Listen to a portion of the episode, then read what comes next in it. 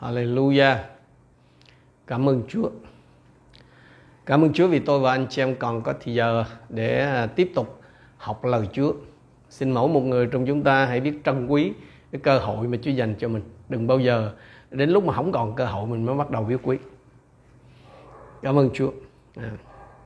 Và như à, đã nói ở trong các cái bài học trước rằng là tất cả các cái dấu lạ, các cái phép màu đều có cái tính siêu nhiên tức là đều xuất phát từ cái thế giới thần linh hoặc là từ thánh linh của Đức Chúa Trời hoặc là từ quỷ vương tức là Diabolos hay là Satan.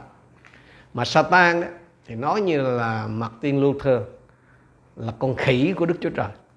Tức là nó chuyên bắt chước nó chuyên làm giả những cái gì mà thánh linh Đức Chúa Trời thực hiện. Nó nhằm gì? Nhằm mục đích là lừa dối nhằm mục đích là dối gạt nhằm mục đích là dẫn dụ người ta đi sai lạc và trong cái thời kỳ cuối cùng này thì Satan cũng đang tích cực để thi hành cái kế hoạch của nó hòng phá hỏng hay là phá vỡ cái cái à, những cái mục đích của Đức Chúa Trời, đặc biệt là những cái mục đích mà Chúa dành cho hội thánh tức là nàng dâu của Đấng Christ. Do đó để có thể vững bước trước lừa dối của quỷ vương theo như cái tinh thần của cái loạt bài này thì tôi và anh chị em cần phải hiểu được cái kế hoạch đó. Cái kế hoạch của ma quỷ đó gồm những gì? Những cái mục tiêu này nó mô tả những cái đích nhắm của Satan đối với cái kỳ chung kết đời. Bốn cái phần căn bản mà chúng ta sẽ học buổi tối hôm nay trong cái bài thứ năm này. À, thứ nhất đó là cái quyền kiểm soát của Satan trên những người không tin thờ Chúa và cái hoạt động kìm hãm tà quyền của Đức Thánh Linh. À, như anh chị em thấy cái tựa đề của cái bài học tối hôm nay đó là cái quyền năng âm bản. Tức là chúng ta muốn nói đến cái quyền năng của Satan tức là cái khởi phát của những cái dấu lạ của những cái phép màu mà nó không đến từ Chúa. Chúng ta xem Ephesos chương 2 từ câu 1 cho đến câu số 3. Anh em đã chết vì những vi phạm và tội lỗi của mình là những gì mà anh em đã từng theo đuổi khi sống theo cách của thế gian, thuận theo kẻ cầm quyền chống không trung là thần hiện đang hành động ở trong những con cái không văn phục. Tất cả chúng ta đều ở trong số này. Đã có lần sống theo những dục vọng của xác thịt, theo đuổi các đam mê của xác thịt và tâm trí như vậy theo bản chất tự nhiên chúng ta là con của sự thịnh nộ như mọi người khác.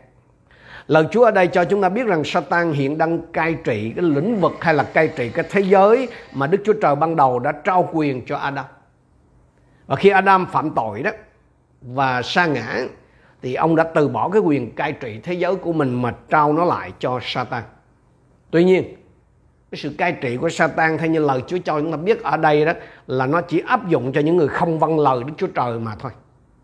Và và khi một người mà trở lại cùng Chúa với cái lòng ăn năn với cái đức tin và cái sự đầu phục thật đó thì người đó sẽ cắt đứt cái quyền hợp pháp của Satan đối với chính mình. Mặt khác, cái sự kiểm soát của Satan đối với nhân loại đó không phải là, không có giới hạn, anh chị em.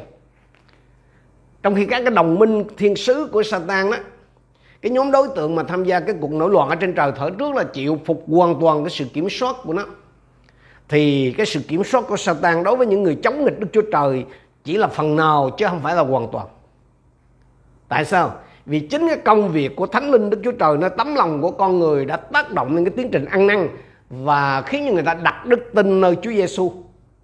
Thì chính cái việc đó của Đức Thánh Linh đó, tức là việc cho khiến người ta ăn năn và đặt lòng tin nơi Chúa Giêsu đó đã ngăn chặn Satan kiểm soát hoàn toàn nhân loại.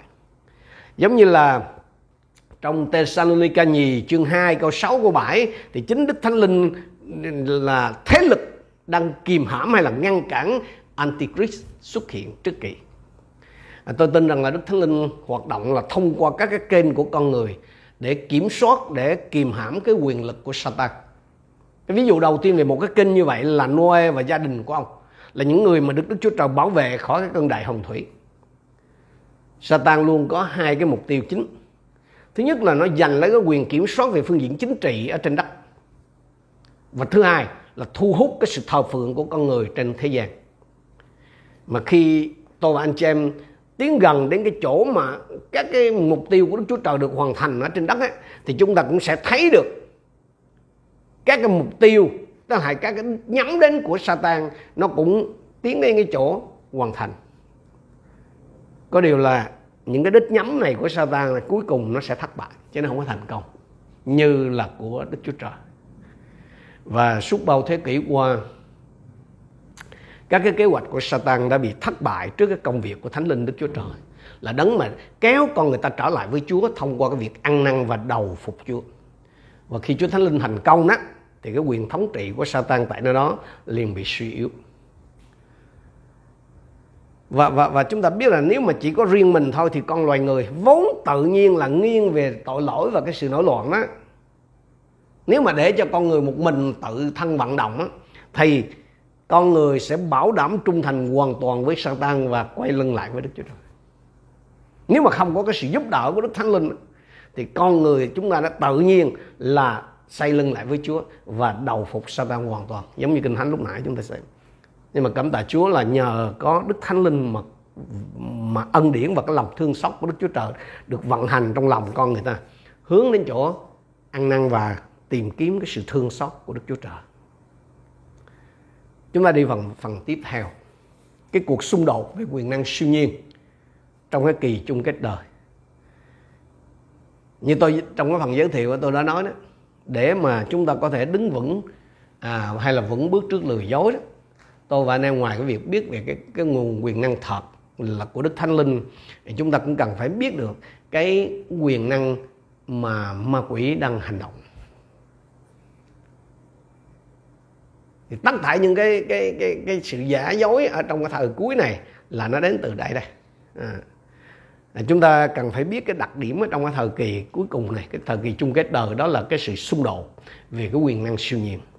Thứ nhất à, chúng ta đi vào cái điều đầu tiên đó là cái cuộc xung đột quyền năng siêu nhiên giữa giữa quyền năng của thánh linh đức chúa trời và quyền năng của ma quỷ. À, như đã xác lập trước đây đó thì Satan có quyền năng siêu nhiên để tùy nghi sử dụng.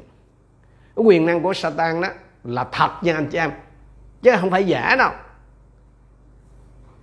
Satan có thể làm nhiều phép lạ, giấu giấu giấu lạ phép màu.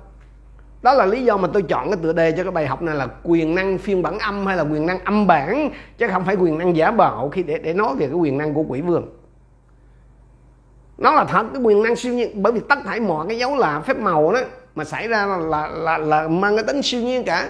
Nó là thật. Không có nào là thật cái nào giả đó cái, cái nào không thật. Nhưng có điều là một là nó đến từ thánh linh đức chúa trời hai là đến từ quỷ vương thôi.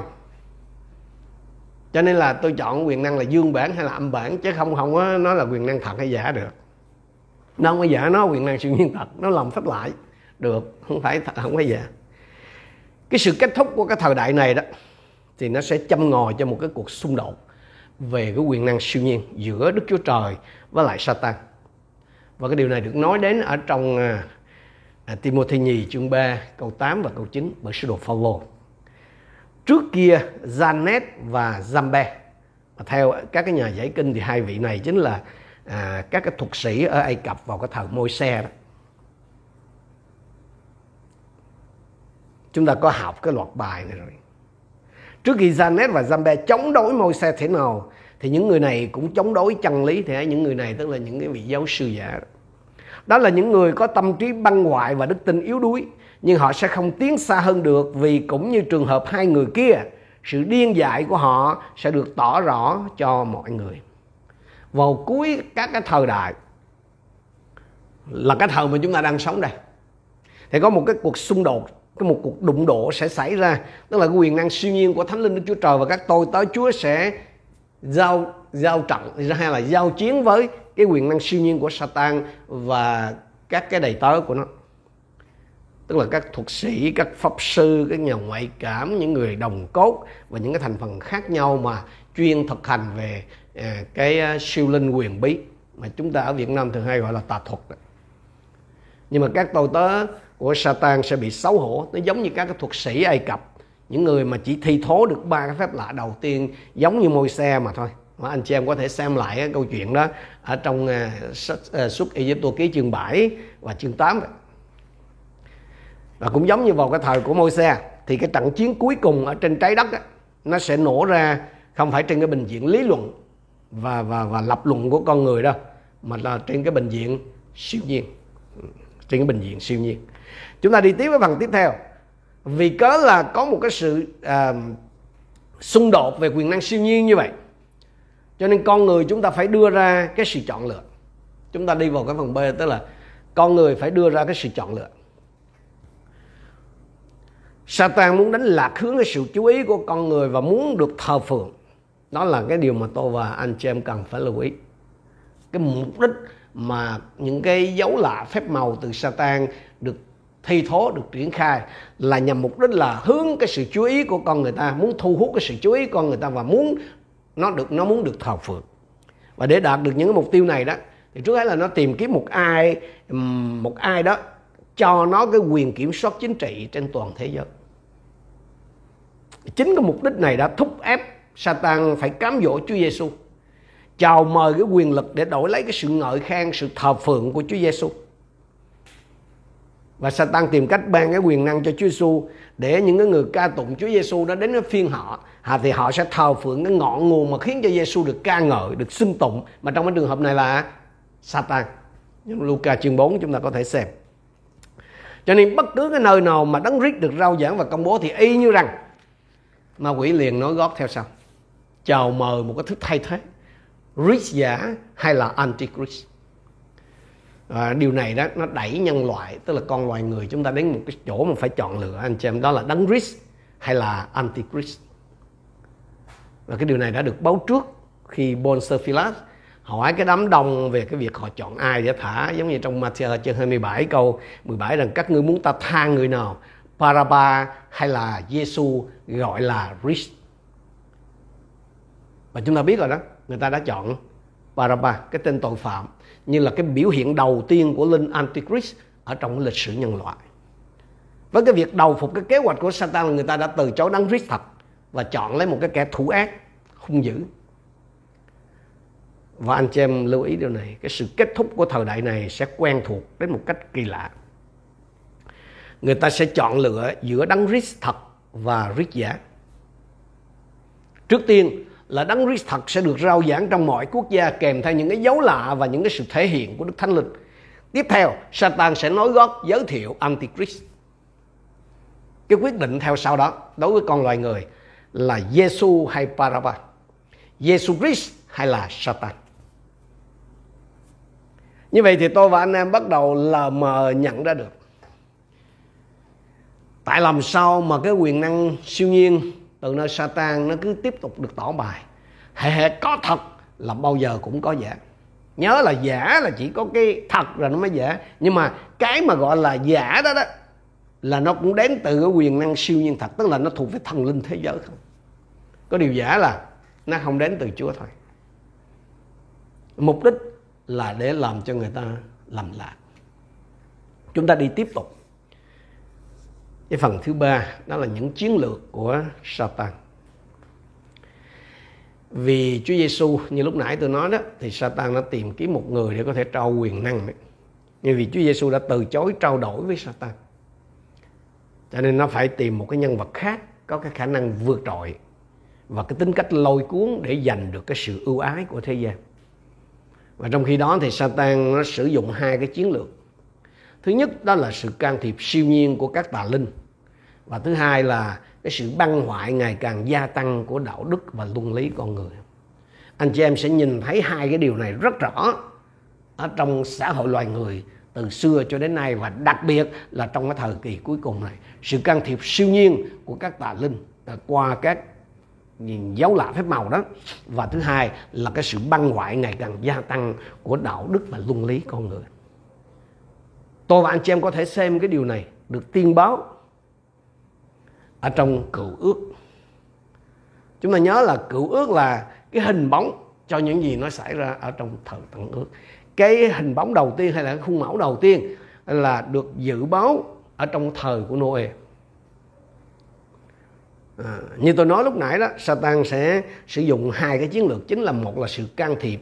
Siêu nhiên từ các tà linh và thứ hai là cái sự băng hoại ngày càng gia tăng của đạo đức và luân lý con người chúng ta xem cái sự can thiệp của các tà linh từ Satan sự can thiệp của các tà linh sự Satan cái cựu ước thì chứng thực cái sự can thiệp này của các linh thuộc Satan ở trong sáng thế ký chương 6 từ câu 1 cho đến câu 2 mô tả cái thời của ông Noe.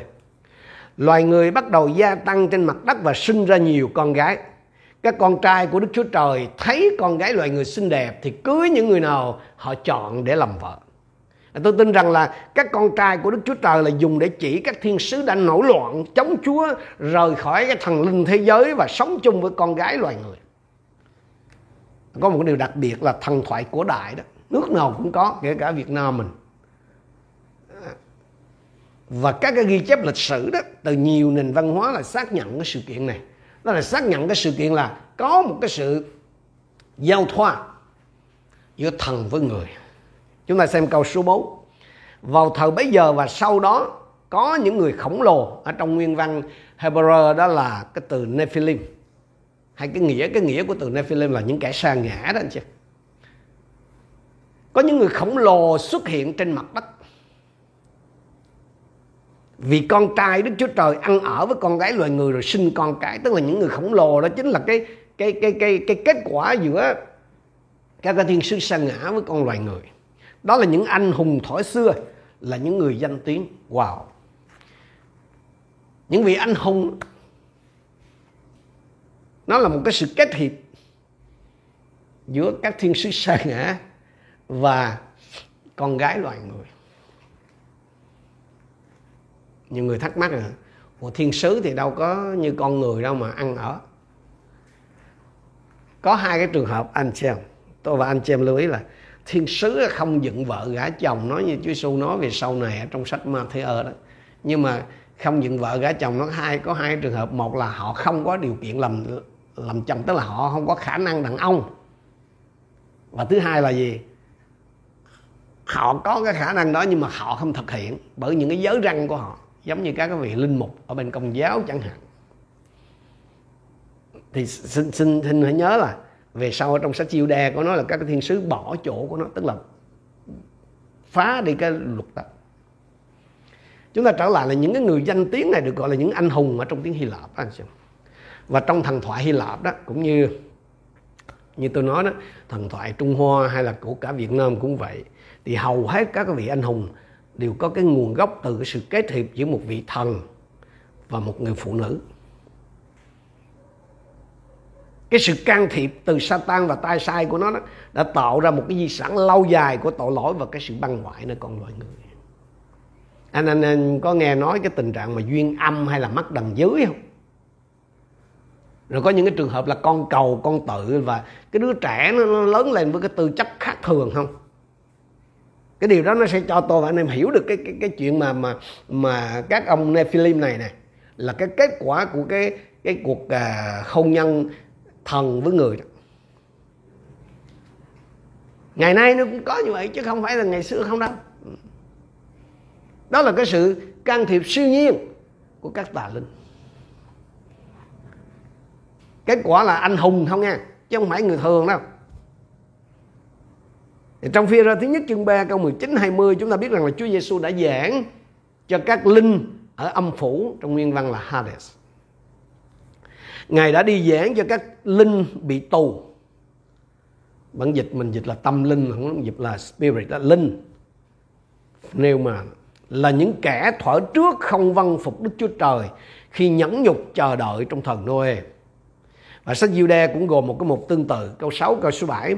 Còn các thiên sứ không giữ vị trí, hồi nãy tôi có nói đó, từ bỏ chỗ riêng mình thì Ngài dùng xiên để giữ họ trong chỗ tối tăm cho đến kỳ phán xét trong ngày trọng đại. Như Sodom, Gomorrah và các thành phụ cận cũng hành động giống như họ. Buông mình vào việc gian dâm và chạy theo tình dục không tự nhiên thì đã bị hình phạt bằng lửa đời đời để làm gương. Nó có một cái sự liên hệ giữa cái cái Sodom với Gomorrah và các cái thiên sứ phá giới này liên quan tới vấn đề tình dục. Và giữa sự chết à, kinh thánh cho chúng ta biết là giữa cái, cái sự chết và cái sự phục sinh của mình á thì Chúa Giêsu đã đi xuống âm phủ tức là trong nguyên văn là Hades. Nhớ là cái âm phủ này nó khác với hồ lửa nha anh chị dạ. nơi mà giam giữ các cái linh hồn vì những cái lý do cụ thể.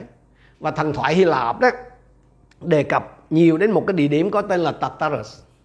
Ờ, mà mà trong tiếng à, trong kinh thánh này gọi cái từ đó là Hades.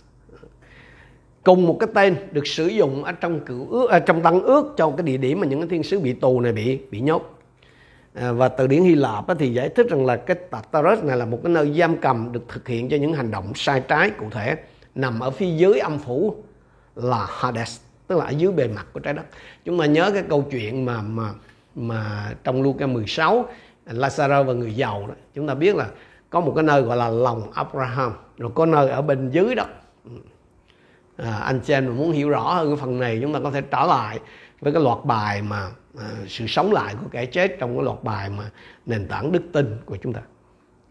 Và trong cái trường hợp này thì kinh thánh và và thần thoại đó Hy Lạp nó có cái điểm giống nhau. Như vậy thì chúng ta thấy được cái khuôn mẫu hay là nói cách khác là Ờ, cựu ước đó đã cho chúng ta cái nhìn thoáng qua về cái sự can thiệp, siêu nhiên của tà linh. Và điều này nó sẽ được tái hiện rất rõ ở trong cái thời kỳ cuối cùng này. Cái chiến lược thứ hai mà ma quỷ sử dụng, Satan sử dụng, đó là cái tình trạng băng hoại cùng cái sự suy giảm đạo lý và đạo đức và có một điều rất là đặc biệt tôi và anh em cần lưu ý là cái sự can thiệp siêu nhiên của các tà linh đó, nó luôn đi kèm với cái sự suy đồi đạo đức. Ngày hôm nay mà khi chúng ta mở mạng lên chúng ta mở tờ báo ra là chúng ta chỉ thấy những cái tội ác nó càng gia tăng. Dâm loạn cướp giết đầy dẫy.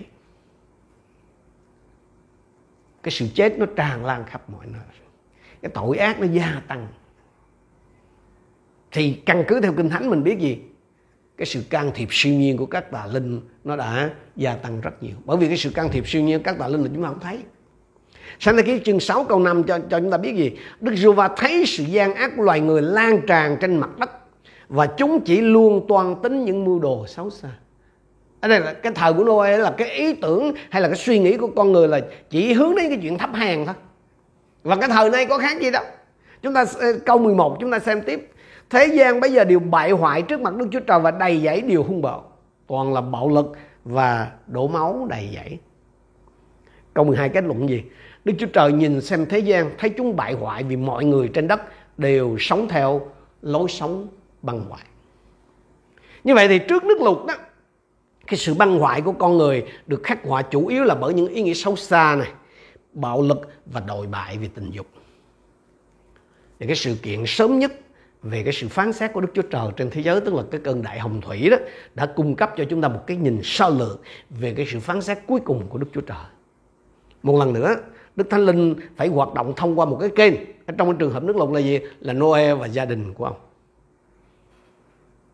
Sáng thế ký chương 7 câu 1 Đức Chúa Trời cho Noe biết cái cơ sở mà Chúa chọn ông con và gia đình con hãy vào tàu vì trong thế hệ này người ta thấy con là người công chính duy nhất ở trước mặt ta. Mình thấy rõ ràng là cái sự công chính của Noe là đủ cho gia đình ông. Tất nhiên đó không phải công chính theo cái chuẩn của thời tăng ước của chúng ta là phải đặt lòng tin ở Chúa Giêsu nhưng mà mình thấy rõ ràng là khi Chúa chọn Noe là bởi sự công chính của ông thì cả cái gia đình ông được hưởng điều đó. Cái nguyên tắc này được được được được, được lặp lại được nói rõ hơn ở trong công vụ các sứ đồ đoạn 16 câu 31 là hãy tin Chúa là Đức Chúa Giêsu thì ngươi và cả gia đình ngươi sẽ được cứu. Khi Noe và gia đình của ông được đem ra cách an toàn, thì thần linh của Đức Chúa Trời đã rút lại, rút ra khỏi cái phần còn lại của nhân loại. Và khi đó đó, cho phép Satan thống trị tự do ở trên đất trong suốt 7 ngày tức là cái khoảng thời gian mà Noe và gia đình của ông được giấu kín bên trong của chiếc tàu trước khi mưa nó ập xuống. Và cái sự phán xét xảy ra sau đó. Và anh em biết trong ngày cuối cùng một chuỗi tương tự như thế nó có thể diễn ra đúng ý. Bởi vì sao? Bởi vì Chúa Giêsu đã nói trong Luca 17 26 là trong thời Noe thế nào thì trong ngày con người cũng thế ấy. Những những gì mà uh, kinh thánh đã lập, đã kể ở trong thời của Noe. Chúng ta sẽ thấy nó tái diễn ở trong thời cuối cùng. Từ cái sự can thiệp siêu nhiên của các thiên sứ, của các tà linh, cho đến cái việc băng hoại về đạo đức và luân lý của con người. Kết thúc sẽ là sự phán xét. Mà Chúa nói trong phi rơ gì? Chúa không phán xét bằng nước lụt mà cái sự phán xét trong cái ngày cứu rốt sẽ là bằng lửa bằng lửa. Chúng ta đi tiếp một cái khuôn mẫu nữa cũng đã được báo trước ở trong cựu ước về cái ờ, cái tình trạng của cái ngày sau rốt. Đó là cái khuôn mẫu được báo trước ở trong thời của vua Ahab. Một cái khuôn mẫu khác được à, cựu ước có thể của, của cựu ước được xem như là cái bản mô tả cái sự kết thúc của cái thời kỳ cuối cùng xảy ra. Đó là thời của vua Ahab là một cái vị vua một cái nhà cai trị độc ác của cái vương quốc phía bắc Israel cái sự cai trị của ông nó cho thấy cả cái sự suy đồi và của cái tính cách con người lẫn cái sự can thiệp siêu nhiên của Satan. Xin Chúa cho tôi và anh em nghe được cái điều mà Chúa muốn nói với mình. Đang khi chúng ta tra xét lời của Chúa ở trong cựu ước, tôi và anh em có thể phóng tầm nhìn ra xung quanh và mình sẽ thấy tất cả những điều đó nó đang hiển hiện ở dưới một cái version với một cái phiên bản khác. Chúng ta xem các vua thứ nhất chương 16 29 đến 33. Vào năm thứ 38 đời trị vì của vua, của Asa, vua Juda thì Ahab, con trai Omri, lên ngôi làm vua Israel. Vua cai trị Israel 22 năm tại Samari. Ahab, con trai Omri, làm điều ác dưới mắt Đức Giê-hô-va hơn tất cả các vua trước mình. Vua cho việc bắt chước theo tội lỗi của Jeroboam, con trai Nebat là việc nhỏ nên đã cưới con gái Ethbaal vua dân Sidon là Jezabel làm vợ. Vua cũng phục vụ và thờ lại ba anh Vua lập một bàn thờ cho ba anh trong đền miếu của ba anh mà vua đã cất tại Samari. Ahab cũng dựng một hình tượng Asera. Vậy Ahab làm nhiều điều ác, chọc giận Jehovah Đức Chúa Trời của Israel hơn các vua Israel trước mình. Còn trong các vua nhất chương 21 câu 25 nó mô tả sự gian ác của Ahab thậm chí còn ngắn gọn hơn. Thật chẳng có ai giống như Ahab đã tự bán mình làm điều ác dưới, dưới mắt Đức Giê-hô-va vì bị hoàng hậu Jezabel xúi dục. Ahab đã bán mình cho ai? Cho Satan, đầu lĩnh của cái sự gian ác. Ahab đã bán mình cho điều ác. Vợ của Ahab như Kinh Thánh cho chúng ta biết là Jezabel đó, đó là cái hình ảnh báo trước của cái, cái, cái cô kỹ nữ hay là cái con đại dâm phụ tức là giáo hội à, giáo hội giả, giáo hội biến chất ở trong cái thời cuối cùng. Jezabel bắt bớ và giết chết các tiên tri của Chúa, các đầy tớ thật của Chúa và thay vào đó là khuyến khích là cổ vũ cho các tiên tri giả tức là những người hầu việc Chúa giả như là trong các vua 18 cộng 4 đó.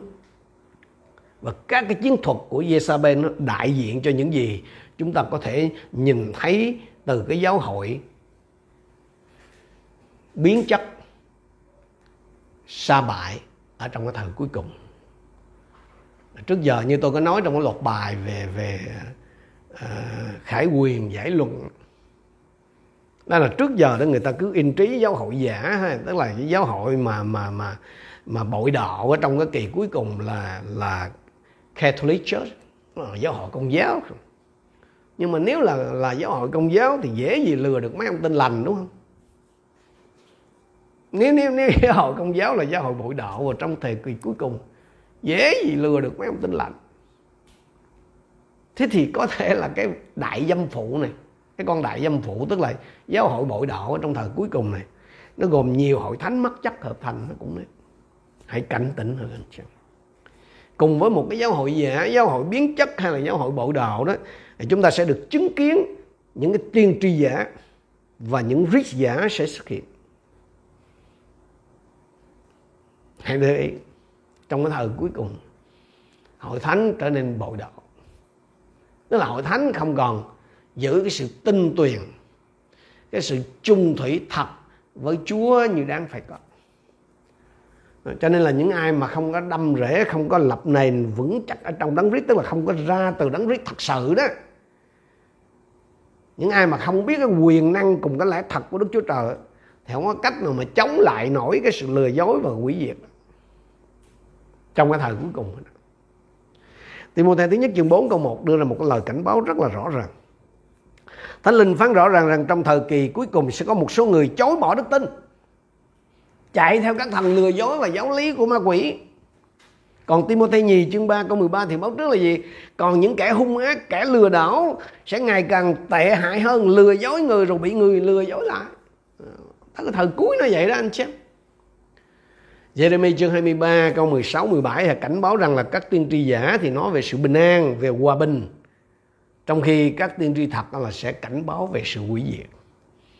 Ngày hôm nay đó khi chúng ta nghe những cái người giảng về tình yêu thương, về sự khích lệ, về phước lành thì chúng ta thích chứ chúng ta không có thích nghe những cái ông mà à, nói về tội lỗi hay là quả trách tội lỗi đúng không? À, hãy suy nghĩ đến chuyện đó đó. Chúng ta xem Jeremy chương 23 câu 16 và câu 17. Đức Giê-hô-va vạn quân phán đừng nghe lời mà bọn tiên tri đó rao báo cho các ngươi. Chúng gieo rất hy vọng hảo quyền, nói những khải tượng do chúng tự nghĩ ra chứ không bởi miệng Đức Giê-hô-va phán dạy. Chúng tiếp tục nói với những kẻ khinh thường ta rằng, tức là nói với những người mà coi thường Chúa đó. Đức Giê-hô-va phán các ngươi sẽ được bình an và bảo những kẻ có lòng dạ bướng bỉnh là chẳng có tai họa nào giáng trên các ngươi cả. Một tiên tri thì có thể nói những lời an ủi nhưng mà hãy cẩn thận với những cái lời an những những những, những tiên tri mà nuôi dưỡng cái sự an ủi giả tạo hơn anh chị? Nếu anh chị em đang sống trong tội lỗi nếu nếu anh chị em đang sai phạm tài la học me ra mà có người mang danh là hầu việc Chúa là rao giảng lời Chúa nhưng mà không lên tiếng quở trách anh chị em cảnh tỉnh anh chị em nhằm giúp cho anh chị em xây khỏi đường sai lối ác mà chỉ nói đến những cái lời hứa bằng phước bằng bình an của Chúa thôi, thì đó là ăn uống giả tạo đó. Đó là ăn uống giả tạo tiên tri giả. Các cái nhà tiên tri giả kiểu này là gây ra nhiều cái vấn đề và dẫn người ta đi lạc. Tức là dẫn những cái người mà mà trong xem nơi các tiên tri như những người thông giải cái ý muốn và và đường lối của Đức Chúa Trời một cái cách diễn giải sai lầm hoặc là bịa đặt sẽ khiến cho người ta lạc lối. Ezechiel chương 22 câu 25 đến câu 27 cung cấp cho chúng ta một cái ví dụ sống động gì vậy những kẻ tiên tri của nó lập mưu với nó như sư tử gầm gừ cắn xé mồi. Các thầy tế lễ nó phạm luật pháp ta và làm ô uế vật thánh ta. Chúng chẳng phân biệt cái gì là thánh, cái gì là tục chẳng dạy người ta phân biệt cái gì là ô uế, cái gì là tinh sạch. Nói vậy sẽ mất lòng sao? Các nhà lãnh đạo ở giữa nó giống như muôn sói xé mồi. Chúng chỉ lo làm đổ máu, làm mất linh hồn để được lợi bất nghĩa như tôi có nói trước đây đó, bao nhiêu tiên tri, bao nhiêu đầy tớ của Chúa, toàn là những người có tiếng không? Đã từng bảo rằng là Donald Trump sẽ thắng kỷ nhiệm kỳ 2 và chính những cái lời tiên tri kiểu đó đã khiến cho biết bao nhiêu là cơ đốc nhân tại Mỹ cũng như tại Việt Nam tin theo các cái thuyết âm mưu. Và có ác cảm với bất cứ điều gì từ cái phe dân chủ cho đến tận hôm nay. Dẫn người ta đi sai lạc điều này không có nghĩa là những người thuộc đảng dân chủ là tốt. Cái đây tôi không có nói chuyện đó. Tốt hay xấu gì đây.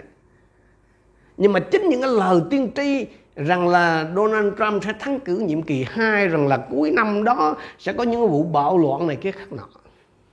Dẫn người ta đi sai lầm, khiến cho người ta có ác cảm với điều này hay điều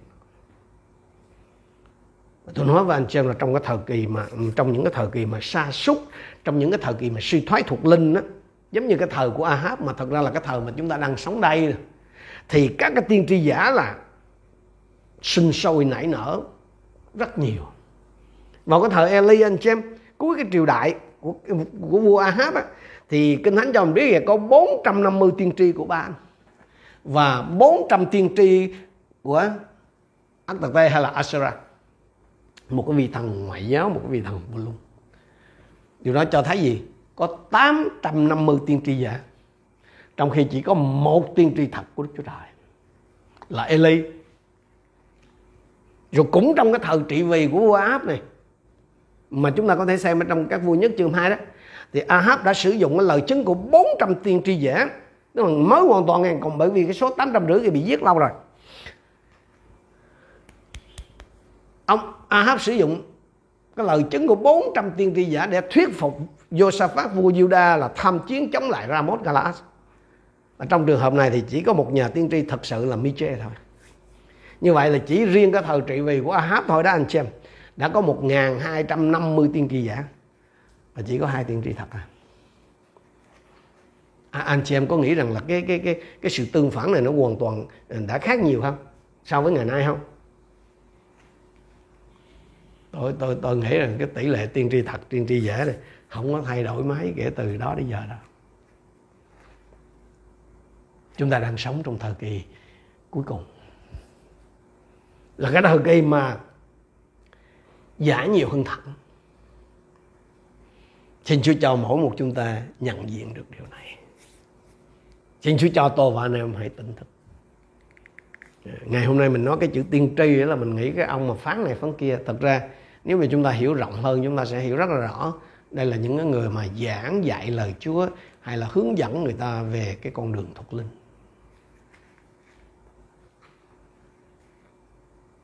Cũng có một số người ngày hôm nay tự xưng mình là tiên tri này kia khác nọ, nhưng mà quên mấy ông đó đi. Nhưng mà chúng ta hãy để ý những người mà mang danh là hầu vị Chúa, rao giảng lời Chúa. Giả thật nằm ở đó. Chúng ta đi cái phần cuối cùng. Sự phán xét của Đức Chúa Trời. Tức là trước cái tình trạng như vậy, thì Chúa sẽ hành xử như nào?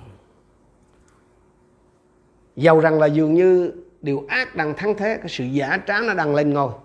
Và những người thật của Chúa còn rất ít. Nhưng điều đó không có nghĩa là Đức Chúa Trời của chúng ta không có kiểm soát tình hình. Mà ngược lại, Chúa vẫn đang kiểm soát tình hình. Chúa vẫn đang kiểm soát tình hình. Trước hết là chúng ta xem thêm một cái ý nữa ở trong cái thời cuối này. Đó là cái tình trạng thực hành các cái hình thức thông linh quyền bí nó gia tăng ở trong cái cộng đoàn dân Chúa. Tình trạng thực hành các hình thức thông linh quyền bí gia tăng trong cộng đoàn dân Chúa trong Ezechiel chương 22 câu 24 thì Đức Chúa Trời công bố cái sự phán xét trên Israel. Hỡi con người, hãy nói với nó rằng nó ở đây là đất Israel đó anh chị ngươi là đất chẳng được tẩy sạch, trong ngày thanh nộ chẳng được mưa giờ điều duy nhất có thể làm sạch một cái vùng đất, cái điều duy nhất có thể làm sạch một cái tổ chức, một cái giáo hội đó là gì? Là mưa của đức thánh linh. Không có mưa của đức thánh linh thì israel còn bị ô uế. Ô uế bởi cái chuyện gì? Thờ hình tượng và thực hành tà thuật. Mới nghe mình rất là sốc bởi vì làm gì có chuyện hội thánh chúa mà có chuyện đó, đúng không? Y một trong những cái đặc trưng của cái thời kỳ chung kết đời đó đó là cái việc thực hành các hình thức thông linh quyền bí. Những cái người thực hành ma thuật phù phép và phù thủy sẽ lừa gạt chính mình và người khác dọn đường cho antichrist. Anh em để ý ngược lại với dân bắp tích là giảng dạy tức là cái cái, cái, cái đầy tá thật của đức chúa trời. Ông giảng dạy gì? Về tội lỗi kêu gọi sự ăn năn để dọn đường cho đấng Christ. Thì cái đám giả kia nó sẽ làm đủ thứ phép lại dấu kiện để dọn đường cho antichrist. Tôi và anh em hãy xem cái, cái, cái phiên bản demo của của được thể hiện ở trong cựu ước tức là cái tình trạng mà nó giả đó cái tình trạng mà mà tà thuật á, thực hành tà thuật á, nó ở trong cộng đồng dân chúa chúng ta xem Ezechiel chương 8 câu 10 đến câu 14 kể lại cái chuyện nhà tiên tri ghi lại những gì mà ông đã chứng kiến ở bên trong đền thờ của Đức giê va tại Jerusalem.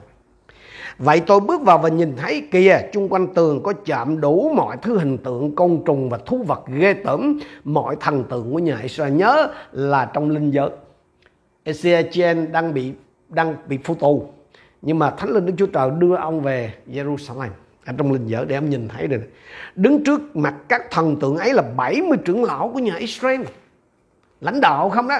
Trong số đó có Gia Sania con trai Safan. Mỗi người tay cầm lư hương, khói thơm bay lên nghi ngút. Nếu mà ở ngoài ai nhìn vô là nghĩ rằng những người này đang thờ phượng Đức Chúa Trời, đúng không? Nhưng mà họ đang dâng hương cho hình tượng ở trong đền thờ của Đức Chúa Trời nghe, không phải ngoài nghe, không phải trên núi cao nha Ngài phán với tôi, hỡi con người, con có thấy điều các trưởng lão nhà Israel, mỗi người làm trong bóng tối, trong phòng chạm hình tượng của mình không? Vì họ nói rằng, Đức giê va không thấy chúng ta đâu. Đức giê va đã từ bỏ đất này. Ngài lại phán con sẽ còn thấy những điều kinh tởm lớn hơn nữa mà họ đã làm. Rồi Ngài dẫn tôi đến lối vào cổng bắc của nhà Đức Sư và kìa tại đó, tôi thấy các phụ nữ ngồi khóc cho thần tham buồn. Bên trong đền thờ của Đức Chúa Trời.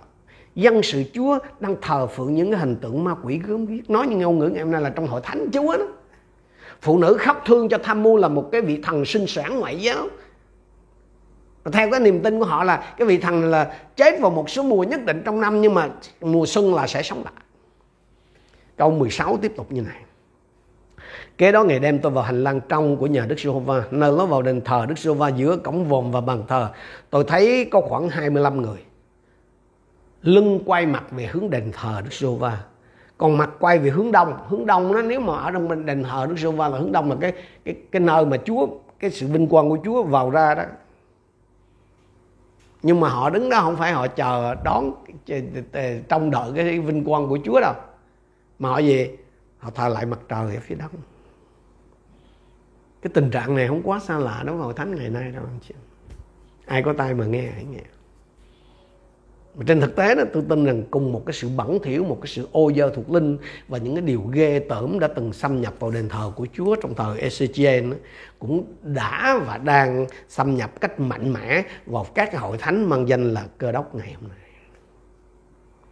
ai có tai mà nghe, hãy nghe Bây giờ chúng ta sẽ xem cái sự phán xét của Chúa ở trên dân sự này. Vì những cái sự thực hành ghê gớm này mà Đức Chúa Trời sẽ thi hành cái sự phán xét trên Jerusalem. Xin lỗi vì cái sự thực hành ghê gớm này, Đức Chúa Trời đã thi hành cái sự phán xét của Ngài ở trên Jerusalem năm xưa.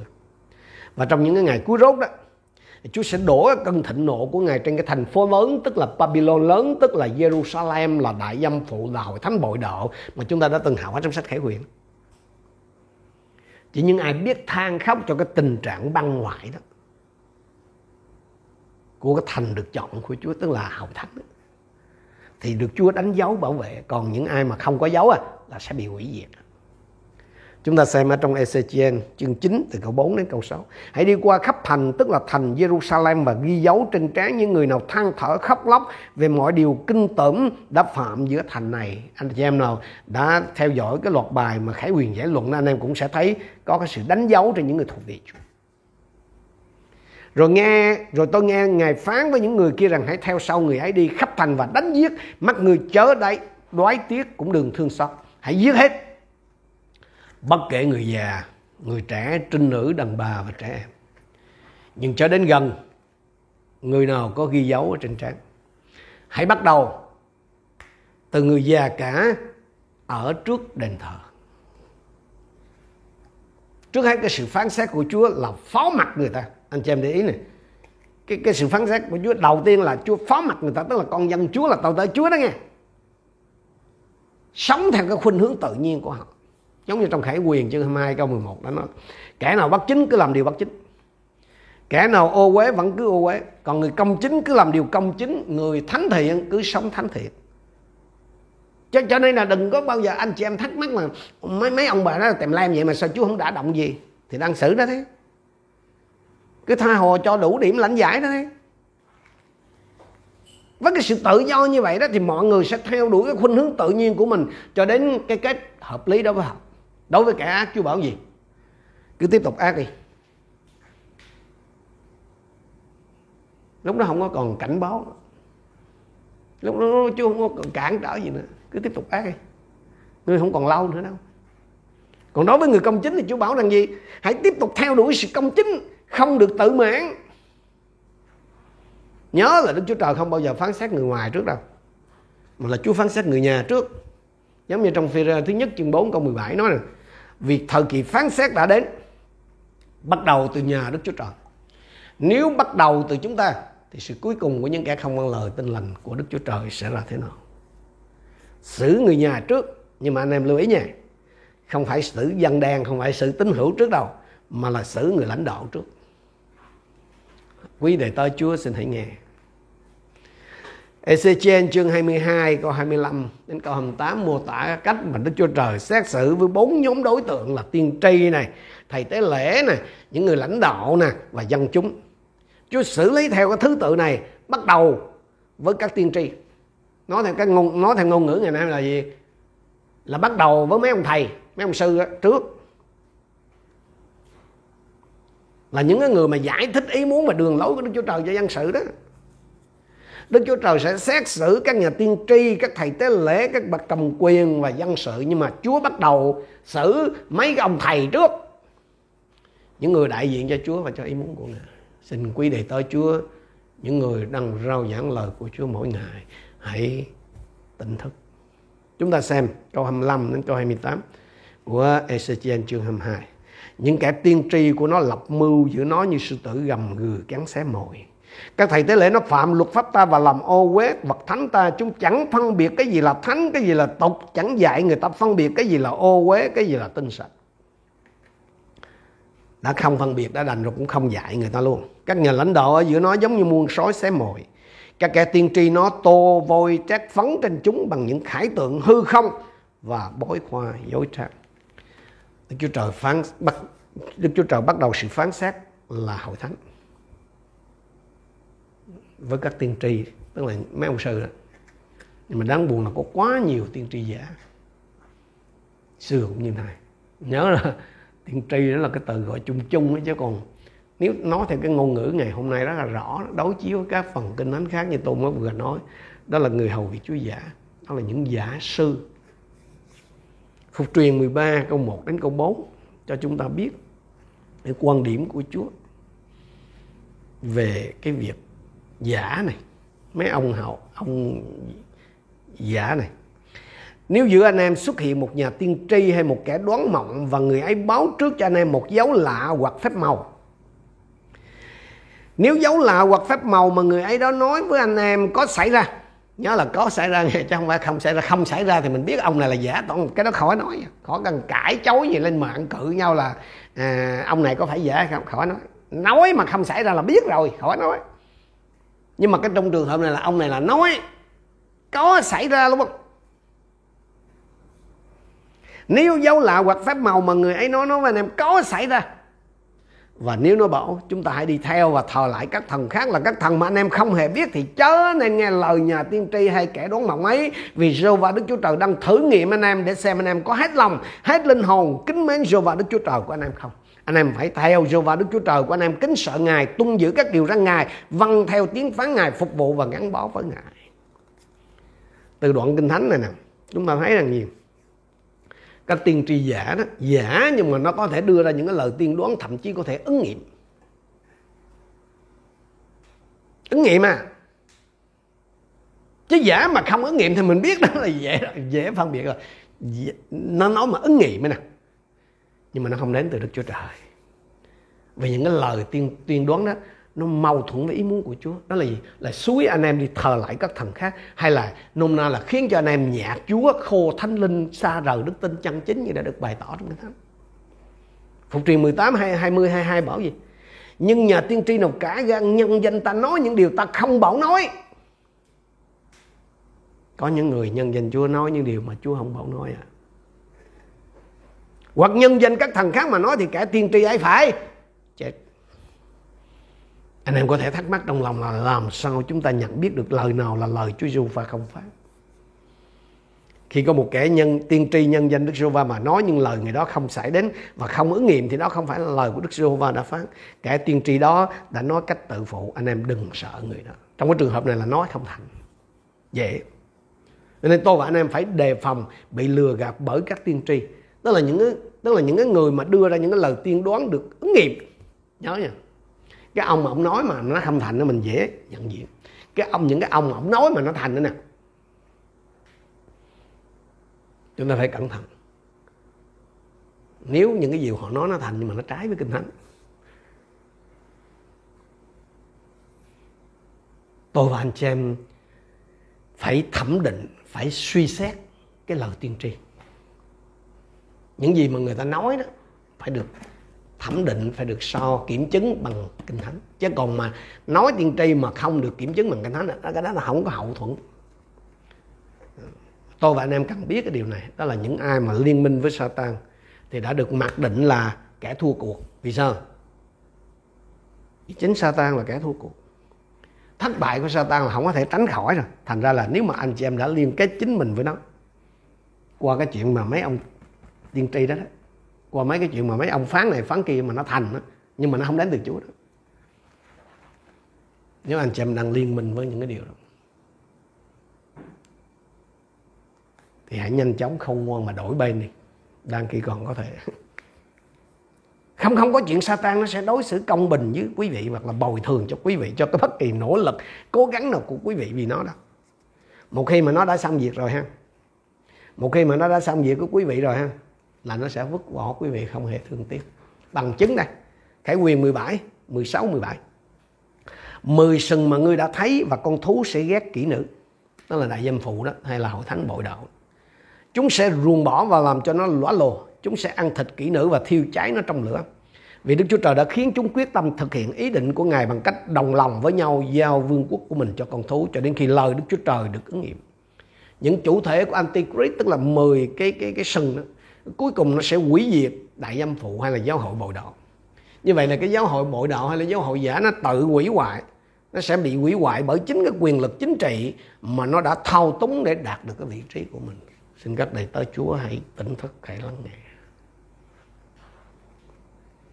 Ờ, à, hôm Chủ nhật vừa rồi tôi có nghe lời chứng từ một à, đầy tớ Chúa một người lãnh đạo một cái à, hệ phái về cái kết cuộc của một cái gia đình một người hầu việc Chúa nhưng mà đi theo cái nhóm một ngôi. Nhóm Đức Chúa Trời một ngôi mà tôi hơi gọi là tân chứng nhân vô và đó là điều tất yếu. Nó mặc định. Chơi với quỷ thì chỉ có chết đến bị thương chứ không có những tốt lành gì. Bao nhiêu năm hầu việc chúa đi hầu việc chúa cuối, cuối cùng nó là đi nhóm thứ bảy mới đúng. Ngay cả ngoài đời cũng vậy thôi anh chị anh chị em để ý xem, không có một cái gia đình thầy pháp nào mà con cháu ăn nên làm ra hết trơn kiểu gì rồi cũng lụng bại, kiểu gì con cháu cũng điên điên khùng khùng hết kiểu gì là hôn nhân tụi nó cũng đổ vỡ, không có hậu đó là ngoài đời luôn nha. Trong chúa còn chết nữa. Tôi muốn dùng cái Timothy thứ nhì, chương 3 câu 1 đến câu 5 để kết thúc cái bài học tối hôm nay. Con hãy biết rằng, trong những ngày cuối cùng sẽ có những cái thời kỳ khó khăn vì người ta sẽ trở nên vị kỷ tham tiền khoe khoang kiêu ngạo lộng ngôn không vâng lời cha mẹ bạc bẽo bất khiết không có tình người bất nhân, vu khống, ngông cuồng, dữ tợn ghét điều lành, bội bạc, nông nổi, tự phụ, ham thích lạc thú hơn là yêu mến Đức Chúa Trời. Giữ hình thức tinh kính nhưng chối bỏ quyền năng của sự tinh kính đó. Còn hãy tránh xa những loại người như thế. Chúng ta đang sống trong cái thời kỳ. Chúng ta đang sống trong cái thời kỳ mà Kinh Thánh đang nói. Và chúng ta đang tiến dần đến cái giờ kết thúc thưa anh chị. Cho nên hãy cậy ơn Chúa mà loại bỏ khỏi mình những cái điều ác được nêu danh ở trong Timothy thứ nhì chương 3 câu 1 câu 5 này. Còn nữa, lời Chúa bảo tôi và anh chị em gì? Hãy tránh xa những cái người đó ra. Tôi và anh chị em phải quyết định là sẽ kết hiệp với ai, chơi với ai. Vì sao? Vì cái chuyện đó nó có ảnh hưởng đến cái số phận đời đời của chúng ta. À không hơi nào đâu mà ngồi đó mà tranh luận. Bởi vì cái việc mà chúng ta chơi với ai nó sẽ quyết định đến cái số phận đời đời của chúng ta. Satan thì nó luôn có cái kế hoạch là gài bẫy chúng ta. Cho nên tôi và anh chị em phải tỉnh táo mà chống lại cái mưu thâm của nó. Phải duy trì cái mối quan hệ của mình với những người tình kính Chúa nguyện xin Chúa ở cùng anh em hướng dẫn anh em ban sự khôn sáng cho anh em và giúp anh em luôn có cái quyết định đúng Chúng ta cùng đến với Chúa trong sự cầu nguyện. Hallelujah. Hallelujah. Chúa chúng con cảm ơn Ngài vì một lần nữa chúng con được uh, sự nhắc nhở bởi lời của Chúa. Nhắc nhở về sự tỉnh thức ở trong cái giờ cuối rốt này. Chúng con cảm ơn Chúa vì lời Chúa giúp chúng con nhìn thấy được những cái công việc, những cái chiến lược mà ma quỷ đang dăng ra để bẫy chúng con, để tìm cách dẫn chúng con đi sai lạc để làm cho chúng con rơi rụng đức tin ở trong cái giờ à, cận kề trong cái giờ mà sắp kết thúc khi chúng con đối diện với Chúa Vinh Hiển.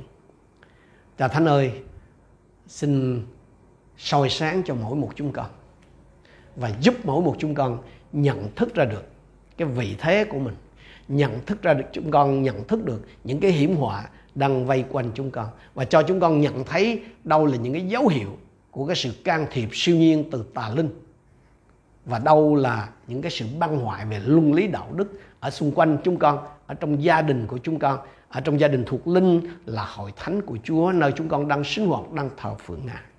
Xin làm ơn trên chúng con hỡi Chúa. Để rồi chúng con không chỉ giữ lấy mình, chúng con cũng có thể được Chúa dùng như là cái phương tiện công cụ để tỉnh thức anh em mình. Ngõ hầu chúng con nắm chặt tay nhau, duy trì cái đời sống tinh kính, đứng vững trong cái thế thắng, trở thành một nhân chứng có hiệu quả cho Chúa trong cái giờ cuối rốt đang cận kề. Chúng con biết ơn Cha. Con trình dân mỗi một chúng con cho ân sủng và sự thương xót của Ngài. Nguyện Chúa cứ làm ơn ở trên chúng con và giúp chúng con đắc thắng luôn ở trong Christ Giêsu. Chúng con tạ ơn Ngài. Chúng làm thành kính hiệp chung cầu nguyện trong danh Đức Chúa Giêsu Christ. Amen.